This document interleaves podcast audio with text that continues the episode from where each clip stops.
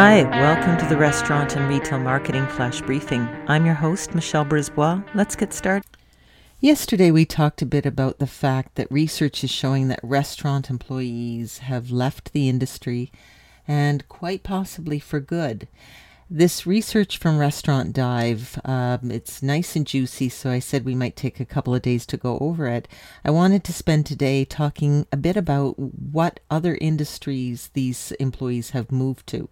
So the re- research goes on to say that numerous workers have left the industry and they're looking for careers in other industries, especially after many of the places where they'd worked closed early in the pandemic. So they had to find a way to make a living. They went to work in other industries and perhaps they've decided to stay there. And what it says is 15% of hourly workers surveyed by Black Box Snagajob said they've changed industries in the past year, and 33% would like to do so. So this is all hourly workers. 30% of former restaurant employees found office positions. 17% went into teaching or education, and that's according to Technomic's Crisis, the frontline studies.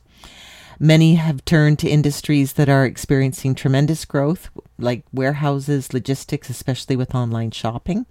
And uh, those jobs are up 278% and on demand jobs, which can provide more flexibility for both workers and employees, are up 183%. So, on demand gig work, perhaps, those types of things. Um, and most workers are leaving the restaurant industry for these three reasons to receive higher pay, 28%, for access to a more consistent schedule and money flow, 23%, and because they lack access to professional development and promotional opportunities in the restaurant industry, 17%. So again, kind of gets back to you know, not just having a place to work where the tips are high, how can you actually add to their career? No, it's a lot to think about now when you're still trying to juggle the day to day reality of the pandemic.